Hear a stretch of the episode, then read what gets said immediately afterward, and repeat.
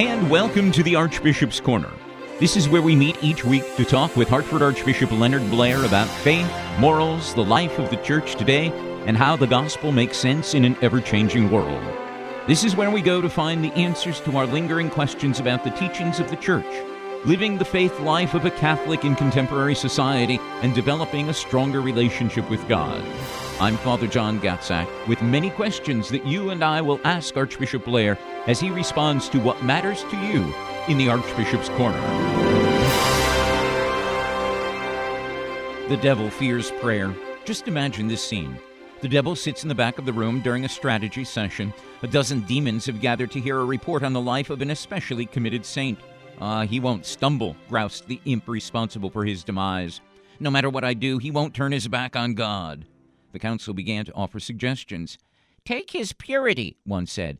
I tried, replied the fiend, but he is too moral. Take his health, urged another. I did, but he refused to grumble or complain. Take his belongings. Are you kidding? I've stripped the man of every penny in possession, yet he still rejoices. For a few moments, no one spoke. Finally, from the back of the room came the low, measured voice of Satan himself. The entire council turned as the fallen angel rose to his feet. His pale face was all but hidden by the hood. A long cape covered his body. He raised his bony hand and made his point. You must take what matters most. What is that? asked the subordinate. You must take his prayer. Don't allow Satan to take your prayer. Now, in the Archbishop's Corner is where Archbishop Leonard Blair offers us the keys to a better prayer life. How to get closer to God, stronger against evil, and healthier in life through prayer. So, thank you, Archbishop Blair, for taking some time to spend with us in the Archbishop's Corner, where prayer becomes the goal for every Christian life. How are you, Archbishop? I'm very well, thank you. And speaking of prayer, today is the start of International New Friends, Old Friends Week to celebrate and make time for old friends and new friends and remember how vital friends are for our emotional and physical health, well being, even professional success. Regardless of age, friendships are crucial. Why do you think friends are, are so important to have in our lives? And, and while we mentioned prayer, so important to pray for our friends too. And I'm wondering if we forget to do that at times, you know? Well, you remember that um, Jesus himself told the apostles at a certain point, I now call you my friends. That friendship with God uh, is uh, a model also and an inspiration for the friendship that should exist among people. This uh, intimacy or relationship or affection that we have for other people. Um, because certainly the marital relationship, the sexual relationship, is a very important part of human life um, motherhood, fatherhood, uh, husband, wife. But that does not cover by any means the range of human attachments and relationships that we need to have with other people.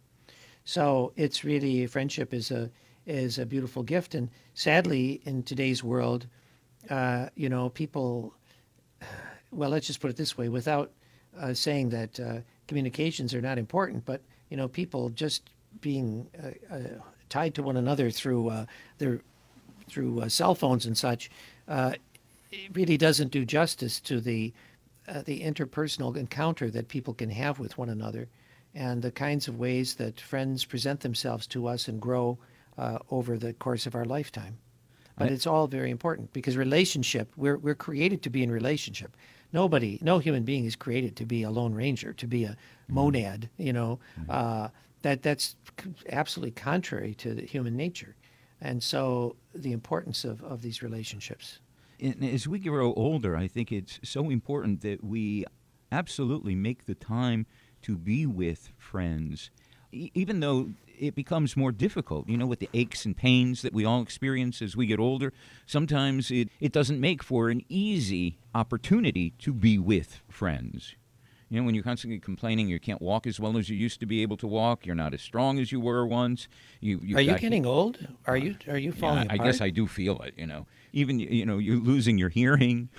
My hearing's what? gone a long time ago. exactly, but you you really got to struggle in order to uh, set time aside to be with friends. Well, you know, you've used a very important phrase, to be with. You know, if you look at the beginning of the gospel, I think it's Luke's, as I recall, it said, When Jesus selected the twelve, he selected them to be with him, Mm-hmm. uh, to share his life. It doesn't say he called them to be his uh, representatives or to do this or that for him or to whatever. It said he called the 12 to be with him, which I think, uh, you know, is a very uh, imp- important thing to be with Jesus, to be with God, to be with one another in a kind of, how can I put it, a, a conscientious way, a conscious way of being with. Um, that's more than just uh, standing next to somebody, but having a relationship. That is very human. That's the way God created us. And it is a foretaste of eternal life. Because when we go to heaven, you know, we're not so many individuals. We're part of the, the body of Christ uh, in eternity. To coincide with the, the fact that uh, today is International New Friends, Old Friends Day and, and beginning of the week, Friday of this week, May 24th, is Brothers' Day. It's a day to celebrate the bond between brothers, both biological and fraternal. And for all those who don't have any brothers, the day can still be celebrated with friends uh, that are considered family members. Do you have anyone who is a brother or brother like to you, Archbishop? No, I don't have any uh, uh, brothers in the family, but uh, I would say certainly having gone through seminary from high school on, I have a lot of uh, you know brotherhood uh, with uh, fellow priests and uh, and bishops. Uh, you know, we talk about priestly fraternity, and I, I guess a certain episcopal fraternity as well. Uh, that's meant to be like the apostles. And uh, you know, I'm reading a book about Saint Paul by a great scripture scholar, and uh, he uses this point uh, very dramatically that Christianity, we take this for granted, but Christianity was so radical in saying that people of different nations and ethnicities and places could come together as one family.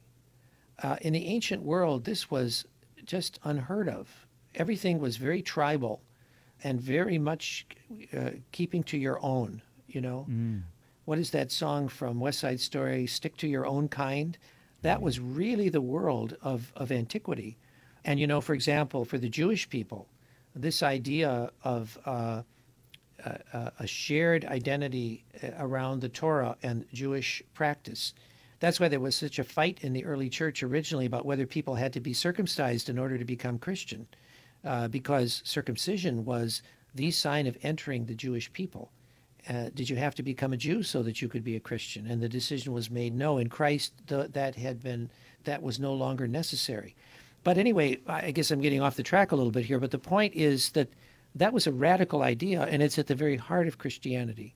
You know, I'm fond of referring to the archdiocese as our, our family of faith. Yeah. And some people might think that's a, a little corny or something, but really, that is exactly what it's supposed to be. And that is exactly how St. Paul and the first Christians had this tremendous insight that took a while to establish that uh, the bonds, family bonds, uh, not by blood, of course, but the spiritual, uh, as a people, uh, were not just by blood or ethnicity, but they were by faith in Christ. Interesting. Speaking about friends and brothers, I was counting the years, and do you realize that you and I have known each other for 48 years? Who are you? you really? 48 years. Wow. Well, that is going back a ways, yes. It, it truly is. Well, let's talk now about the road to happiness in life. This is where we examine the wisdom of Pope Francis that is drawn from some of the Pope's writings. I'll read a short portion of the Holy Father's address, and then we'll ask you, Archbishop, to comment with your own thoughts on what Pope Francis has said. This is taken from Pope Francis's general audience that was delivered on January 25th of 2017 and is called He Knows Better Than We Do. The Pope says, We ask the Lord for life, health, love, happiness, and it is right to do so.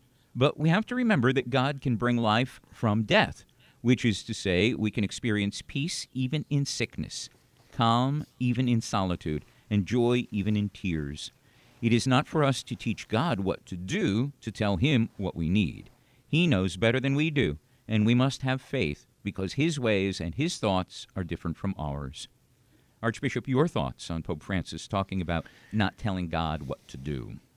Well, that reminds me of the beautiful teaching of St. Augustine uh, when he says that um, we, when we pray, it's not to inform God about what we're asking as if God did not know.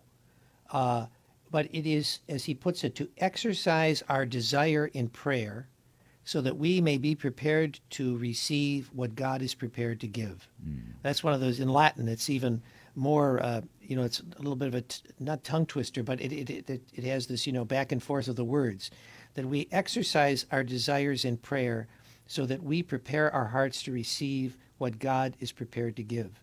And I think that that is, uh, I think, what Pope Francis is saying here that yes, as human beings, we pour out our needs before God. But the point is not to try to convince God to do what we want and not to try to um, inform God as if he didn't know, but rather when we bring it to prayer, and remember, prayer is lifting our mind and heart to God, it's meant to prepare us to receive what God is going to give us uh, in, in uh, his infinite wisdom and divine providence and we may find the answer to be crushingly disappointing or very tragic or sad. But the point is that in the providence of God, just like the crucifixion of his son uh, appeared to be uh, tragic and disappointing, we know how how from this and through this came all that is good. Similarly, we have to realize that God's will for us always is for our good, even when it seems to be crushingly otherwise. And that reminds me of something that Sister used to say in school all the time. She would always say that God never gives you more than you can handle because He gives you the grace to accept it. Yes, as hard as that is for us to accept sometimes or to uh, understand, but that is true. Now, we've got several questions that have been submitted by our WJMJ listeners, but before we get to those questions, let's look at our gospel for today. And uh, this reading on the fifth Sunday of Easter uh, the 19th day of May. Today's reading is from John's Gospel, once again, the 13th chapter. And after the Gospel is dramatically presented, we'll ask you, Archbishop, for your thoughts on what the Gospel means. Now is the Son of Man glorified, and in him God is glorified. If God is glorified in him, God will also glorify him in himself, and glorify him at once. Little children, Yet a little while I am with you. Where I am going, you cannot come. A new commandment I give to you that you love one another, even as I have loved you, that you also love one another. By this, all men will know that you are my disciples, if you have love for one another. Archbishop, your thoughts on this gospel. Set the scene for us.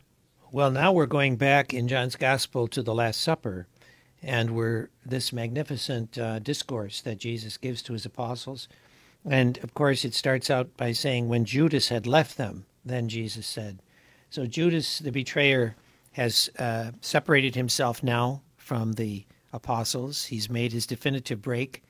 And so, this uh, kind of wound, if you will, I dare say this kind of malignancy in the apostolic college now has separated himself. And Jesus uh, speaks to the, those who are truly his disciples and faithful to him, and says that I give you a new commandment love one another as I have loved you, so you should also love one another. And that's how people will know that you are my disciples. So when we look at the church today, how do we know that we are disciples of Christ? How does the Catholic Church in Hartford, Connecticut, in the United States, know that the people who call themselves Catholic, and I include myself in that, how do they know that we are Christ's disciples? And the answer is if you have if we have love for one another. So, you know, we know that there's not a lot of love in the world sometimes today. We know how in the church there's all kinds of uh, things that are not very loving sometimes among people. Mm. But uh, we have to apply the criteria that Jesus himself uh, applied and said, that is how you will know he says that it's a new commandment that Christ gives us. How is it new? Well, it's new in the sense that um, he says, "As uh, as I have loved you, you should love one another." In other words, in the old law, it was an eye for an eye and a tooth for a tooth, uh, and you should love your neighbor and hate your enemy sometimes. But Jesus says, "No, you must love your enemies, do good to those who hate you, and Jesus himself uh, laid down his life at the hands of sinful men uh, and forgave them. you know, I mean, well, he offered them forgiveness because forgiveness has to be accepted in order to be fruitful. Uh, but that's a very different thing. He says, As I have loved you, you must love one another. So it's more than a quid pro quo relationship that that the Lord is asking for us, from us. In other words, you love me, I'll love you. You hate me, I'm going to hate you. But the Lord is saying, no, you hate me, I'm still got to. Uh, my commandment is still that you love the other person, love your enemy. Yeah, yes. And now we don't want to be uh, uh, negative about the old law, about the Old Testament that yes, the commandment to love God above all things and your neighbor as yourself was there, but it was still more tribal in the sense that who is your neighbor? Your neighbor was more of your own people, and uh, of those with whom a balance of justice was uh, present. Uh, so it was the beginning of that teaching because it's all from God in the Old Testament and, and the Old Covenant. Uh, that and and and law uh, love is certainly there, but Jesus goes the extra mile when he says, As I have loved you, because then we have before us uh, the crucifixion and forgiveness and all the things that Christ taught that are really radical demands of the gospel that fulfill and perfect uh, the, uh, the old law. I find that interesting what you just said about it, it was tribal. In other words, if I was white, I was expected to like uh, another white person or the some, same person that looked like me. But now there is none of this separation between human beings. Whether you're black, you're white, you're yellow, you're green, whatever you are, whether you're male, you're female, whoever you are, I'm still called to love you and respect you as my brother, my sister. Yes. And certainly the best uh, uh, of the old uh, law, the Old Testament, the very best, this, these ideas were, or this teaching was, how should we say, incipient. It was there to a certain extent, but it only became perfected and realized in Christ's own uh, gift of self in, in the crucifixion and the absolute demand of forgiveness and love of enemies. Uh, uh, and you know, do good to those who hate you. All of those kind of things. Uh, so it was a, a, the ra- radical demand of love, and you know, it, it embraced all people and not just uh, your own kind. You know, your own yeah. people, but it was extended uh, to, to everyone. There are already foreshadowings of it in, in, in the old law, but Christ brings it to a, a, a perfection and, a, and a, a, completeness that it, it didn't have before. Tim from Kent asks a question that revolves around this particular gospel. For instance, uh, he, he says, Jesus said to love one another like he loves us. But how do we do this? Most of us fail daily to act in loving ways, even toward loved ones, and even more so toward people who rub us the wrong way. Well, the way we do it is by God's grace, uh, Tim. Uh, none of us uh, can do a- anything that is really uh, good uh, unto eternal life, uh, except by the grace of God. You know, we. This is a very important p- point to make that we can we can only do these things as it by gift and the, the gift of, of Christ's grace through the power of the Holy Spirit. When we fail, and we often do, then we have to keep striving to do this. We even see this in the New Testament. People were not always lovey-dovey toward one another. There were, yeah. you know, there were conflicts and difficulties and and such. Uh, although conflict and difficulty does not necessarily mean uncharitable behavior, it just means you know differences. But um, this is where we have to strive every day to to to do it. Catherine from New Haven says, I know you've probably been asked this before, but will we be reunited with our loved ones in heaven? I sure hope so. I lost my husband to cancer last year, and about the only thing that keeps me going is the hope that we'll see each other again. Yes, well, Catherine, you know, on the one hand, Jesus says that in, in, in the kingdom of God, people are neither married nor given in marriage, uh, because marriage is, uh, as such, is something that uh, pertains to uh, our life in, in this world. Uh, uh, but that does not mean that we are not, um, how should we say, spiritually present and united to to those we loved in this world in, in heaven. I think that is certainly a very natural expectation and one that, that I think, uh, you know, uh, is uh, promised us that, that really, you know, we talk about the communion of saints in heaven, but uh, so for the, the church on earth to be united as a family in heaven, but I think that also applies to our our uh, uh, physical, uh, natural, you know, natural family. I think that the great uh, problem, uh, the great uh, thing that we have to entrust entirely to God, is those cases in which uh, our loved ones may have chosen to refuse God's grace and may have, you know, died in serious sin. And we, we can never judge another person's soul. We only God can judge. But you know, how does that work? I don't. I don't have an answer to that. And one would hope that that's not a frequent occurrence. But even that you can't say. You know, it's it's all up in God's hands. But we know this that our, you know, heaven is a place of perfect happiness, and in the great scheme of God's love and mercy and all that uh, that is unfolded in now in the light of His providence and in the light of His goodness, we just have to know that we are promised uh, this perfect uh, happiness. Bottom line is, we don't know exactly what heaven is like, or St. Paul says, Eye has not seen nor ear heard what God has prepared for those who love him. So we just have to live by that faith. But I think, in answer to your question, that certainly uh, the hope of seeing our loved ones in, in heaven again, or the uh, not just hope, but the expectation, certainly is a very valid uh, and, uh, and praiseworthy thing. Zach from Madison says, What should be the relationship between evangelism and social responsibility? Well, Zach, it's uh, interesting the way you put it. I, uh, I think we don't. Uh, that has a slightly Protestant ring to it, and by that I certainly don't mean that as any kind of criticism. That's a good thing, but evangelism and social responsibility. Uh, we normally would talk about evangelization.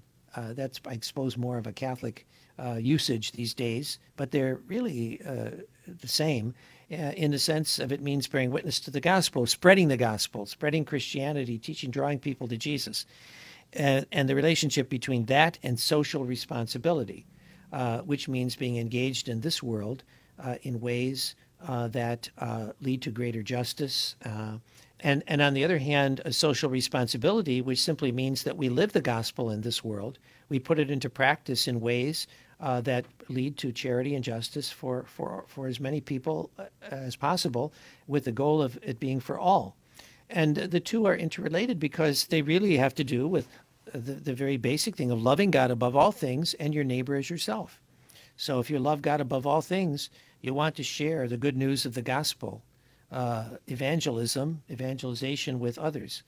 And if you love your neighbor as yourself, you certainly are going to be engaged in social responsibility because uh, to love your neighbor is not just private charity, but it's also looking out for the common good and through the social life of, of the nation or of a local community. When you do take the time to go out of your way to love your neighbor too, you are authenticating the religion that you proclaim, are you not?